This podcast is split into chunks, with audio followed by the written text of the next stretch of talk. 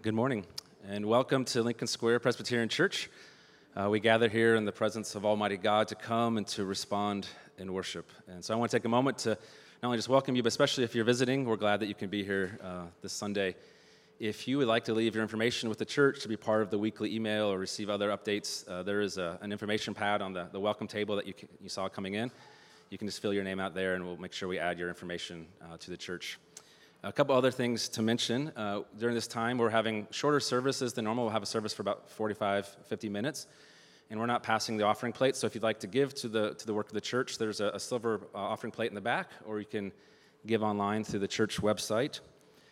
Um, a couple other things. I brought some, some uh, flyers up. There is, on the information table as you came in, there is a, a half sheet about our Kids Week Vacation Bible School that's happening at the end of July. So pick that up, or uh, there's also a, a, sheet there that you can sign up your child. Uh, you can talk to Melinda for more information. And there's also this flyer that has a sun on it that has upcoming kind of summer events for the church. And so you can grab one of those. It was also part of the weekly email that went out. Uh, but you know, stop by the table and grab those if you are uh, interested. One other thing to mention is that we're having uh, communion today. And instead of having people come forward to break bread together, we're, we're participating together through the prepackaged elements. And so um, you know, hopefully you grabbed on the way in. If anyone, does anyone need one that's pl- taking communion? Anyone, because Rob can bring you one. Anybody need one? yeah. Can you bring up to Noah? Yeah, thank you. No. Sorry to put you on the spot. Um, well, God's called us to gather. And uh, before we begin our service, I want to go ahead and dismiss the children. There's uh, a preschool class and children's worship downstairs. They can make their way to the, to the back door. Melinda's there, and the classrooms are in the basement. And those classes will continue uh, through the whole service uh, and finish the same time the service does. So, anyone that would like to go can make their way to the back, and uh, Melinda's there to meet them. Well, God's called us. Let's take a moment of quiet to prepare ourselves to come before God in worship.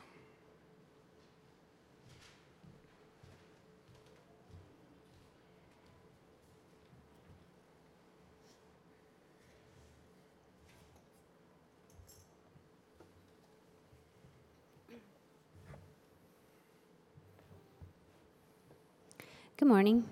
Our call to worship is from Psalm 73. Will you stand with me and we'll sing together?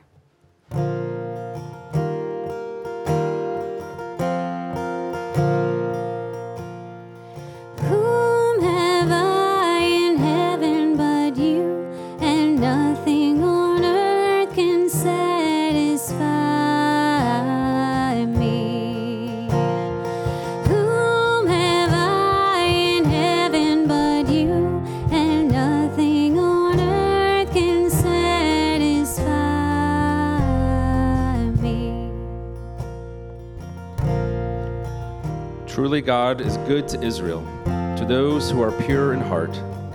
But as for me, my feet had almost stumbled, my steps had nearly slipped.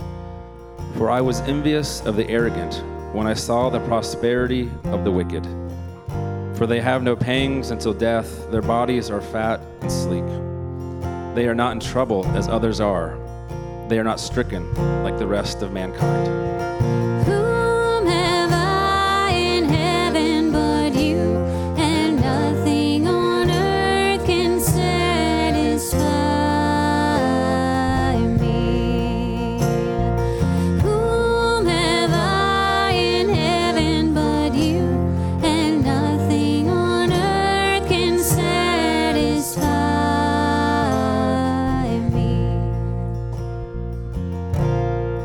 Thought how to understand this, it seemed to me a wearisome task.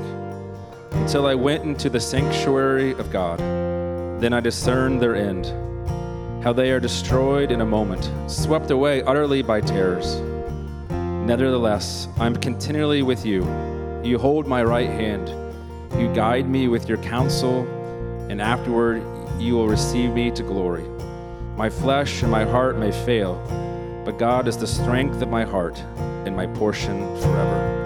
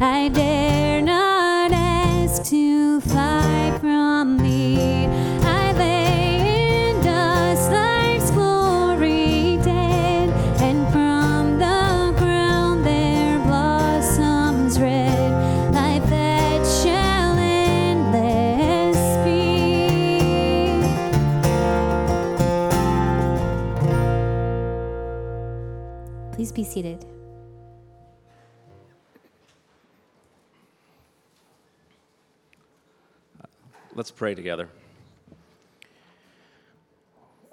Lord, we give you thanks that you have called us to come and to worship. We acknowledge you now as our Creator and our Redeemer.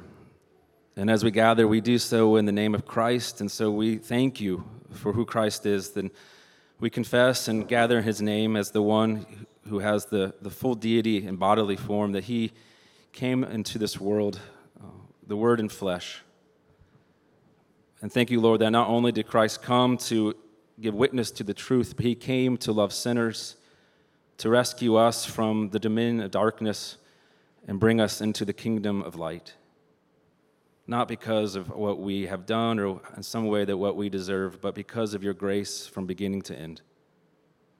And so, Lord, we come today giving you thanks and acknowledging you, Christ, that by your cross we have been lifted up our sin and our shame and our guilt nailed to the cross to be left, and that we've been lifted with you to the right hand of God by your power. And so we come and we hold fast to this reality and to this truth that rests in Christ. And we ask that you'd help us to see you and encounter you today, to strengthen our faith that we may walk in new ways Lord, we also thank you as we gather on this 4th of July that we give thanks for our leaders and we pray a prayer of for wisdom and for guidance for our president and for our mayor and for all the different civic leaders and officials. We pray that they would act with justice and mercy, with generosity. And Lord, we pray that as Christians, as those who follow you, we remember that you have placed us in a location and called us to be neighbors. And so, Lord, we ask by your Spirit to help us to be neighbors who love others, that we would see our neighbors and respect and see their experience and their needs, that we may love and serve them as Christ has loved and served us. Lord, we thank you for the letter of James that we've been studying. That is a, a great teaching to us, for us individually and as a church and for a community, inviting us not to walk in the ways of arrogance or selfish ambition or to look out for ourselves, but to be neighbors, brothers, and sisters who walk in the ways of Christ, humble and gentle, full of mercy, impartial and sincere, open to reason, a desire to live not for ourselves, but to live for what is good and true. And so we ask that your Spirit would strengthen us, that we may learn again of your love, that we may share it with those around us. I give you thanks in Jesus' name. Amen. Well, having gathered in God's presence, it's good for us to confess our sins, to acknowledge that God is different from us and so this is a time for us to do it uh, collectively, but also individually. It's not a chance it's for us to somehow beat ourselves up or somehow try to make God convinced that we feel bad enough. It's a chance to turn to honesty to the great mercy and grace of Christ. So I invite you, let's confess together. You'll see in your order of worship. Almighty God, you watch over the weary with loving kindness, and you have promised that in Christ you will faithfully bring forth justice. Gracious Father, we confess that we sometimes grow weary of trying to understand the suffering in this world and in struggling against the injustice in our own hearts. Help us cling to your word and remember that in your kindness, you have promised that you'll never break a bruised reed or snuff out a faintly burning wick. Grant us rest and give us courage to trust in you and not despair. Amen.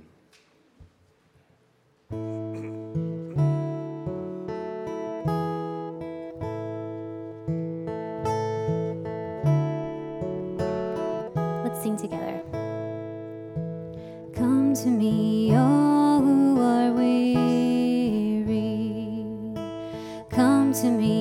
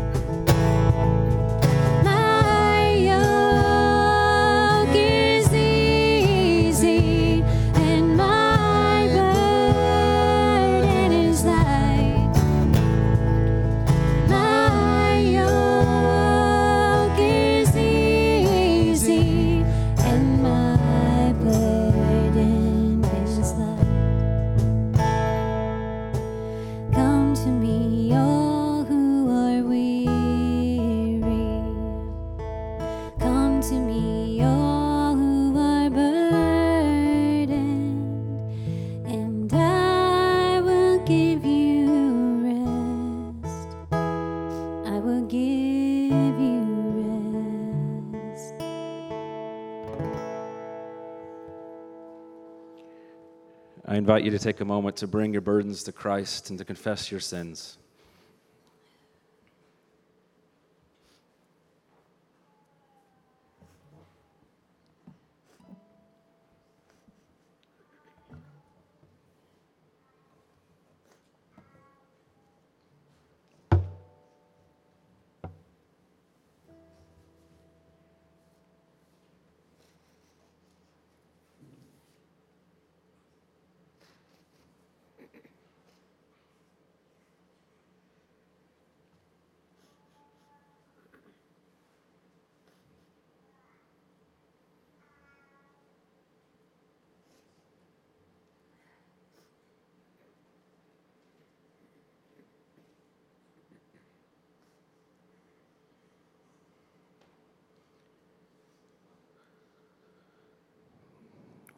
Jesus, we thank you for the invitation and the promise. The invitation for the burdened and weary to come, and the promise that your yoke is light, that in you there is freedom and life.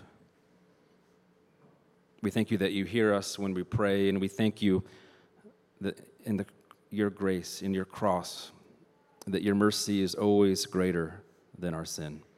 So we give you thanks. It's in Jesus' name we pray. Amen. I invite you to stand with me that we can say together these words of assurance from Ephesians 1. In Christ, we have redemption through his blood, the forgiveness of our trespasses, according to the riches of his grace, which he lavished upon us. Amen. This is the good news of Christ. You may be seated.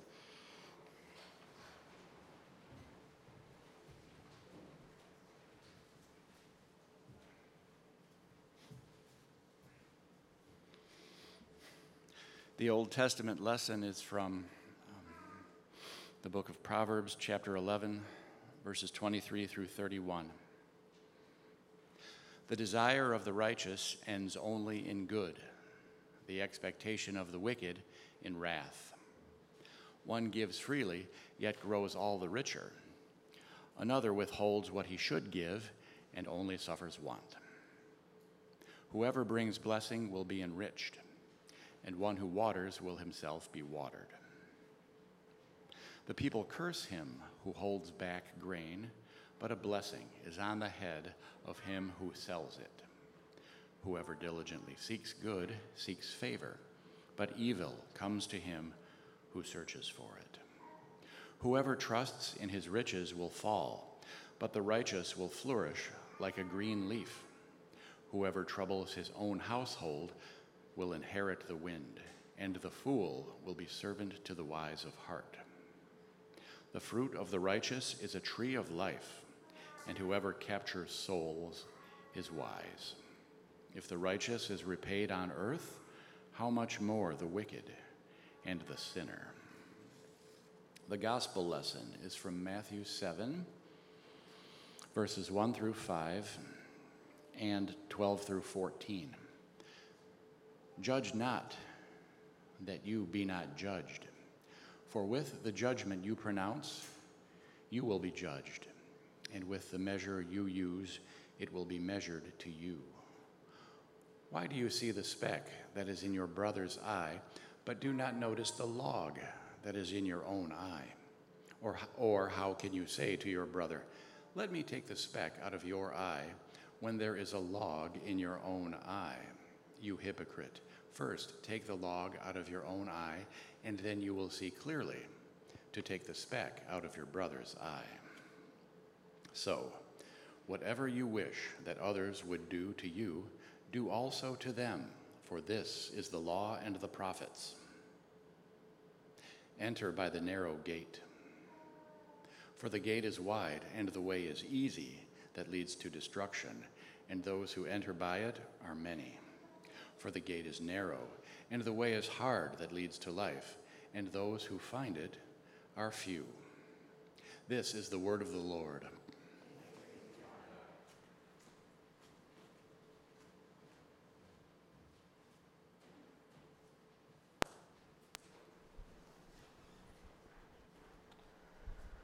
Well, good morning. Good morning. It's good to be with you all this holiday weekend. Uh, we're going to continue our ser- uh, sermon series in the book of James. And one of the major themes that we've been looking at in the book of James, and what James is known for, is its wisdom, its wisdom literature. But it's not just wisdom um, that provides self help, it's not just wisdom and gimmicks to obtain a better life, but it's life changing wisdom, it's life renewing wisdom. It's wisdom that both challenges the way that we live our everyday, the way that we relate with one another, do our jobs, go about our lives. And I don't know about you, but as we've gone through this passage, as we've gone through James, it's pretty, it's pretty convicting and pretty challenging. And we, and we encounter another passage today that even brings stronger language, uh, a warning.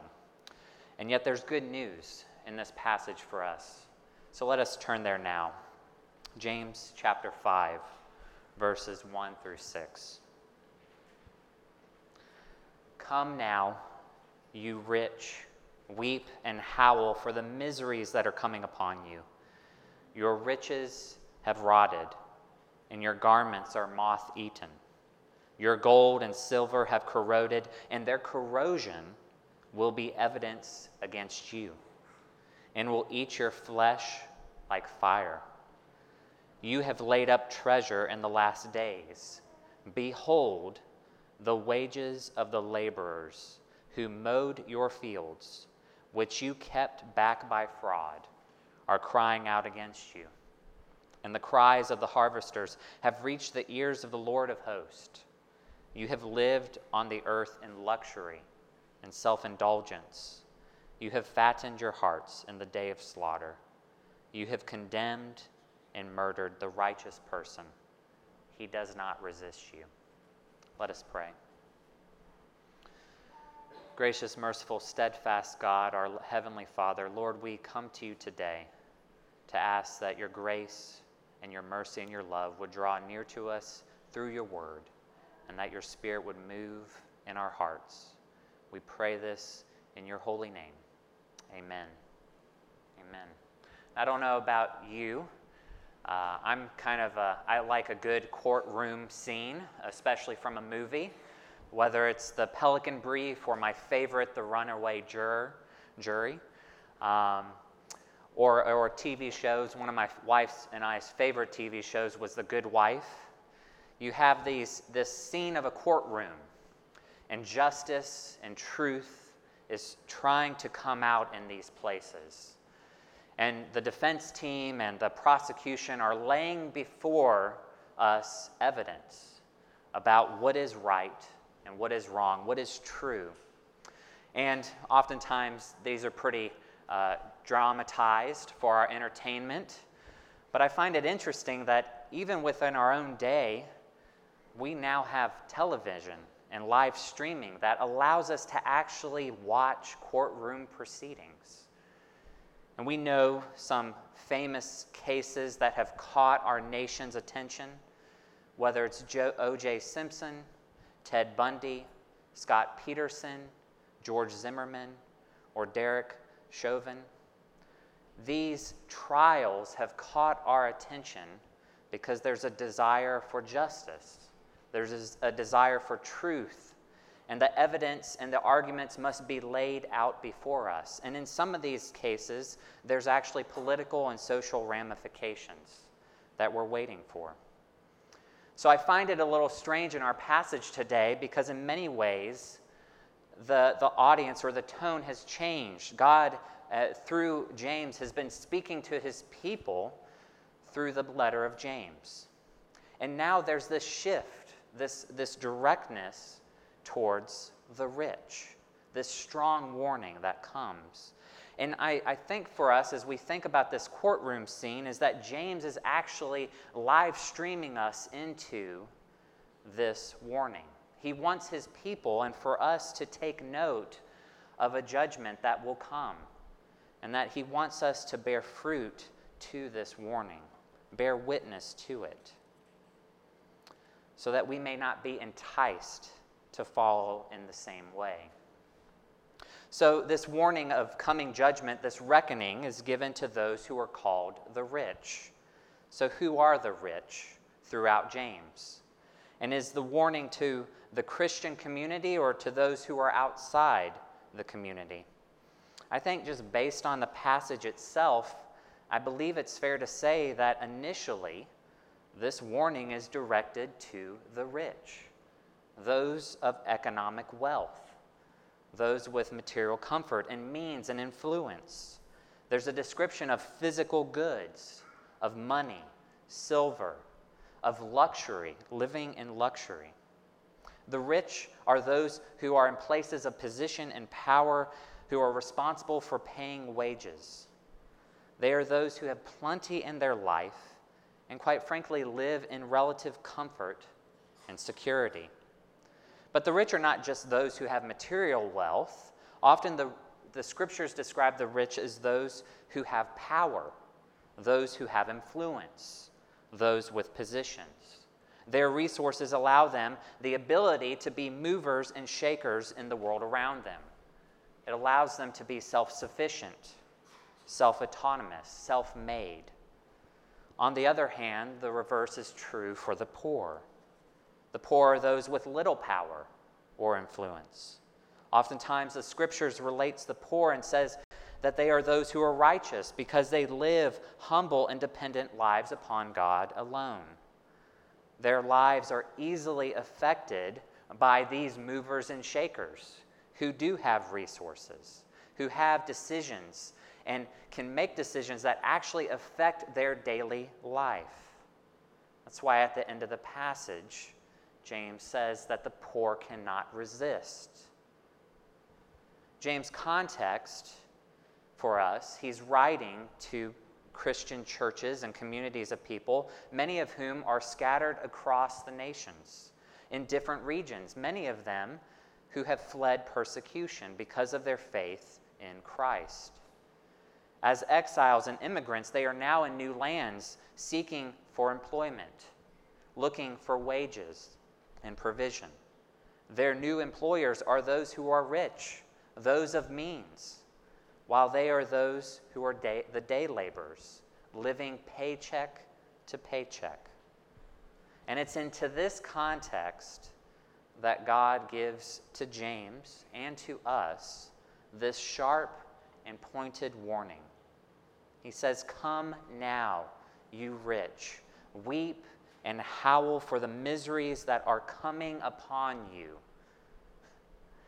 Now, I don't know about you. One, those words are extremely strong, but two, in my everyday experience, that's not actually quite what I see or experience. We even read this and heard this from Psalm 73.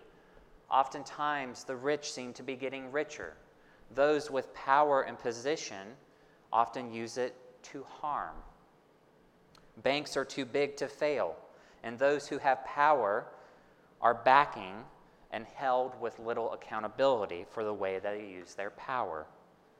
Yet James wants to invite us to overhear this judgment, this warning against the rich and the powerful, the influencers, in this courtroom like scene, so that we may not be tempted Oh, to this way of the world. But God reveals to us through His Word that there will be a judgment and that He is collecting evidence. And there's two ways in which this evidence is being manifest that shows and reveals, quite frankly, the folly or the shortcoming of this way of life. So, what is this evidence? James first points to this accumulation of wealth, and in particular, an accumulation of wealth to gain security, to gain control of one's life and one's circumstances. He states that the rich have laid up treasures in the last days. It reminds me of the parable that Jesus teaches to his disciples, where there's a, a very successful farmer and he has a great harvest. He's overflowing with wealth and success, and he builds more barns. And in the midst of him gaining this security and control, he comes to the end of his life, and what he had gained was for nothing. Now, maybe on the surface, surface this might seem prudent. Aren't these folks just saving for a rainy day when they might need something uh, to help in a time of need? But this accumulation is not just mere saving. It's not just mere saving for a down payment on a house or to get a new car or to provide for one's children in college, but rather it's a placing of trust and security and comfort that comes from this accumulation of wealth. See, James uses this image of, of rotting riches, of moth uh, eaten clothing, of silver and gold that is corroding. Because ultimately, James is wanting to use this imagery to remind us that wealth only gets you so far. It only can provide so much security, that it ultimately fails. Is this a judgment against wealth and material goods and possessions? No. The judgment is actually coming from this idea or this attitude that it can provide me something that I need. That this wealth will make me self sufficient and independent that I actually don't need God to be involved in my life and I don't need others as well. Maybe to kind of bring this home to us, last weekend I got to take the youth kids out to the beach and I made a lunch and it consisted of a sandwich and a peach. And unfortunately, my sandwich got a bunch of sand on it, which was disappointing. So I was really looking forward to this peach. And fortunately, it has a nice cover and it was protected from the sand.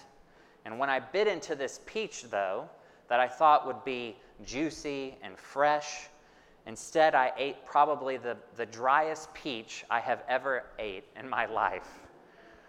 It was so disappointing and dry that I couldn't even eat it.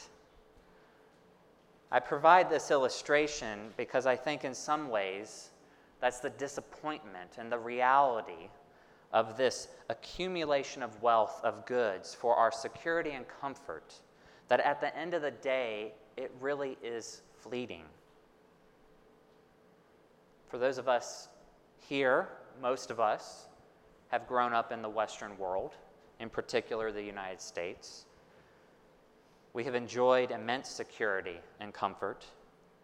And yet, at the same time, as a society, as a whole, we are one of the most discontent and unhappy. One of the latest polls that I read showed that only 14% of Americans would actually describe themselves as happy or content.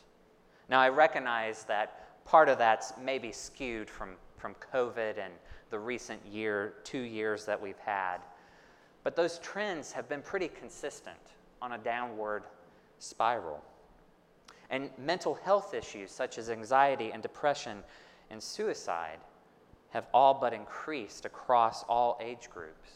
in particular with our young people. As human beings, our greed and accumulation of wealth flows not solely from a love of the material world, but this desire for connection and security that is often difficult to find here. The second piece of evidence builds on the first. See, if we believe that this world is only what we can obtain from it, that it's the only way that we can find any sense of security and comfort, then we will go to all means to obtain it, to the point of actually harming one another. The context that we see here are landowners, and in the ancient world, they would have been the uber elite, the uber wealthy. They would have owned land, they would have had power. And it describes this practice of holding back a wage a day or two from their laborers. The same laborers who had to use that pay to have enough money to feed their family for the day.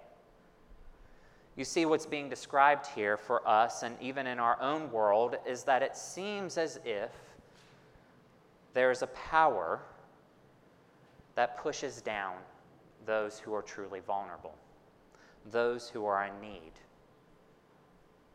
It's not just that the rich and the powerful are practicing fraud, but it's at the result of lavish lifestyles. And when God sees this, he judges it. He hears the cries of those who are oppressed, those who are wrong. He hears and sees it. And he has been consistent throughout time and space when he has done this. When Cain murdered his brother Abel, Abel's very blood is described as crying out from the ground, and God acted. God judged Cain and continued the line of man. When the people of God were enslaved in Egypt, God heard their pleas and cries for rescue. God acted and judged Pharaoh and freed his people. When King David used his power to steal a man's wife and murder him, God sent his prophet to confront David. God acted and brought justice.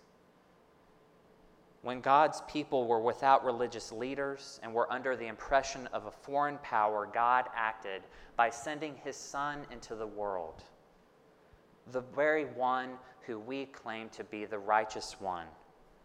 But it's not just that God comes to judge with a mighty hand, but that we have a God who actually knows the abuse that comes with this greed, with this accumulation of wealth Jesus was betrayed by Judas, his friend, for 30 pieces of silver, the same silver that's described that will not last. Jesus was condemned by the religious leaders of Judah, the same leaders who placed unnecessary spiritual and religious burdens upon God's people. And Jesus was murdered by an imperial power that was threatened by his kingdom, by the kingdom of God because it's reversing everything. The kingdom of God uplifts the poor and humbles the proud. I recognize today is the 4th of July, and, and there is much to celebrate. The themes of freedom. Um, in many ways, there are also things to grieve and things to be honest about. And part of what I think that this passage might encourage us into is to be reminded that the idolatry of wealth and power will come to an end. That it is, it is not in our best interests to see ourselves as self sufficient from a God who is the source of our life. And that our history is flawed it's filled with those who have been oppressed and pushed down, whether it's our African American brothers and sisters and the story of slavery, whether it's even our own sisters and mothers who have experienced a withholding of wages in their own way. There's a financial and economic murder that has often played out time and time again within our history. But maybe, maybe, God has another way.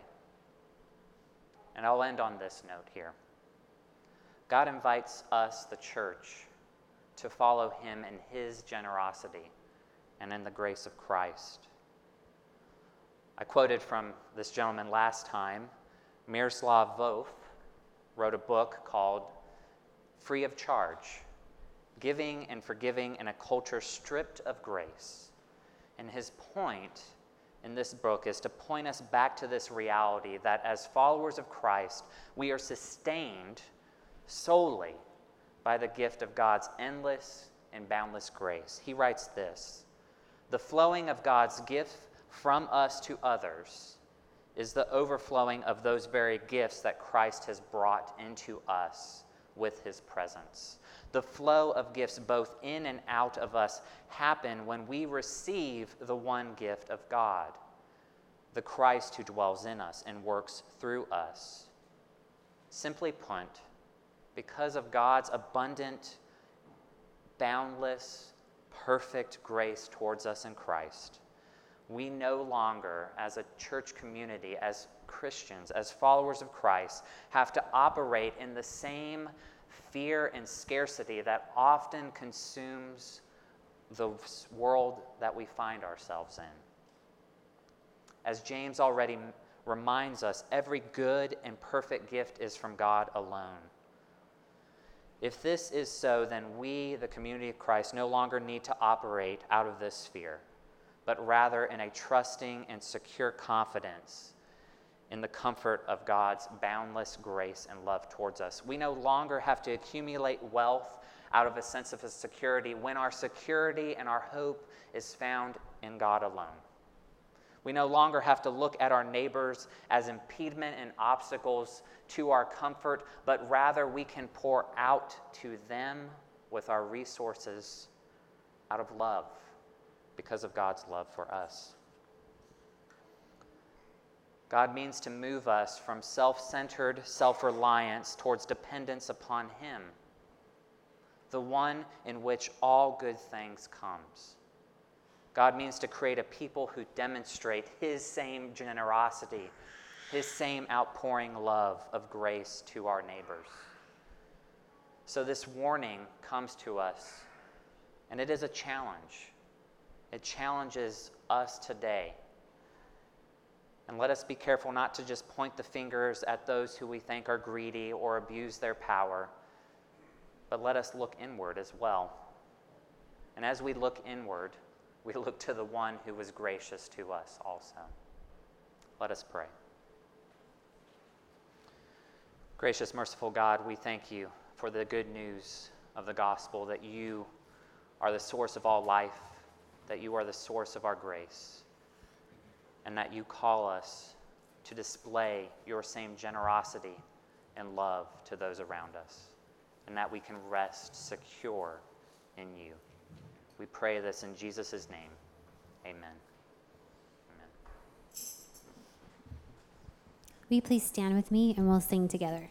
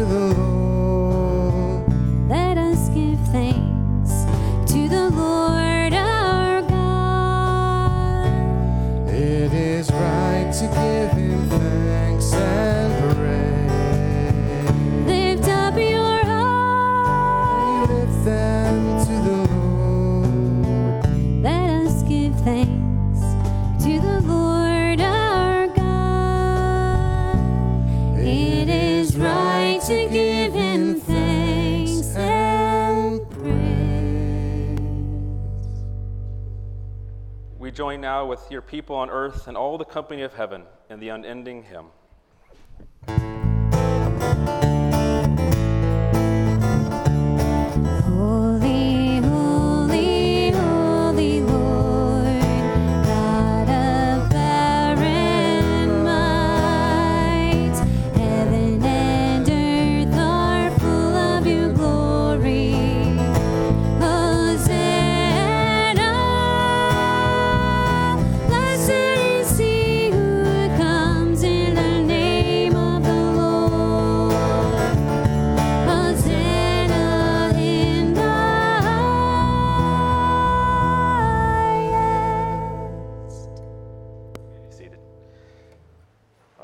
God's word, we're now invited to the table that God sets for his people. And this table is a sign, a, a witness to who Christ is and to his ministry, his love for us. As our passage invites us to think about riches and strength, this table makes clear that Christ, the one who had full bodily, the, the divinity fully dwelling in him, who had equality with God, he did not hold on to that. Right? Philippians tells us that he released that, did not grasp to it, but came and humbled himself to become a human and take up the role of a servant, to die even on the cross. And the gospel tells us over and over again, and this table gives witness that Christ in his riches gave his riches for the poor, to make the poor rich. And Christ, the strong one, gave his strength to the weak to make the weak strong. And this table invites us to stop grasping after things that will go away and take hold of the unsearchable and exhaustible riches of Christ. If we know of our need for God's grace, if we have faith in Christ as the one who has come, the righteous one who has come to meet our needs, then this table is for you. A table of grace set for sinners, a table of strength set for those who are weak, a table of riches set for those who are poor. Let's pray. Lord, thank you for this table, and we pray that you set aside this bread and cup, that you bless it, and that, Lord, as we participate this day, that your Spirit would be here to minister to us, to lift up our heads, that we'd find again our identity and our hope and our strength in you, Lord. Please minister to us, Christ. It's in Jesus' name we pray. Amen. Well, if you're taking communion today, you can open the, the prepackaged uh, things that you received on the way in. Is anybody planning to take communion but didn't receive one? I have. We can. There's some more that we can pass out. Anybody need one? Okay. We'll go ahead and open those. On the night that he was betrayed, Christ took the bread and broke it, saying, This is my body, given for you. Do this in remembrance of me. In the same way, after supper, Jesus took the cup, saying, This cup is a new covenant in my blood. Whenever you drink it, do so in remembrance of me. For as often as we eat this bread and drink this cup, we proclaim the Lord's death until he comes again. Christ's body was broken to make us whole. Let us eat in faith.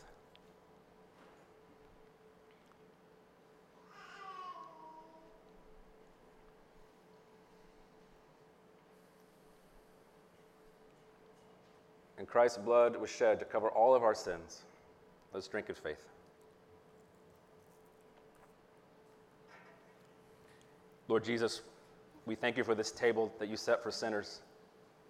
We thank you for how it is a sign of who you are in your ministry. And we pray that as we receive in faith, that your Spirit would grant us your assurance, but also strengthen us that we can walk in your ways, that we may love and serve others, being people marked by generosity. We ask this in Jesus' name. Amen. You may stand with me that we can respond to the table together.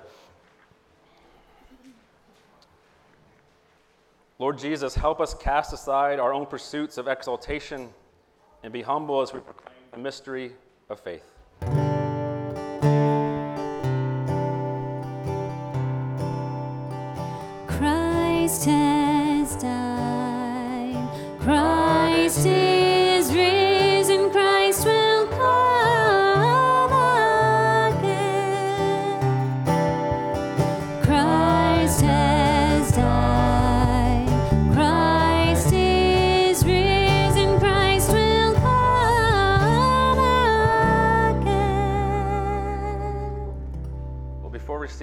The blessing, I'm going to invite you to step back down. I want to take a moment to invite Jeff and Wanda um, Murray to come forward.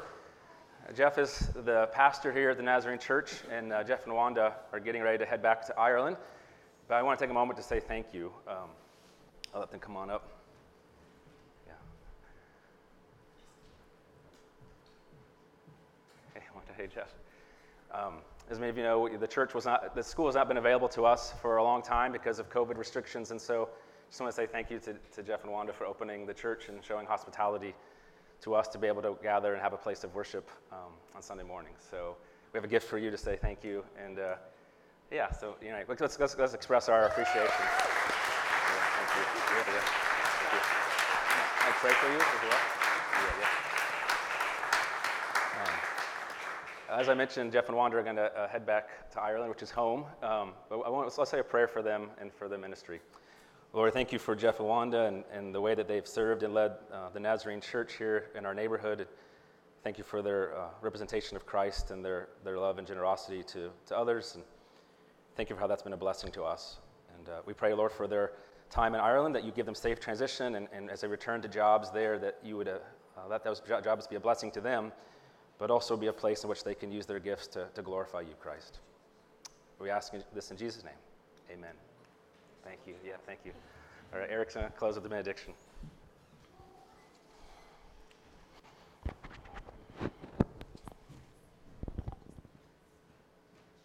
Would you please stand with me?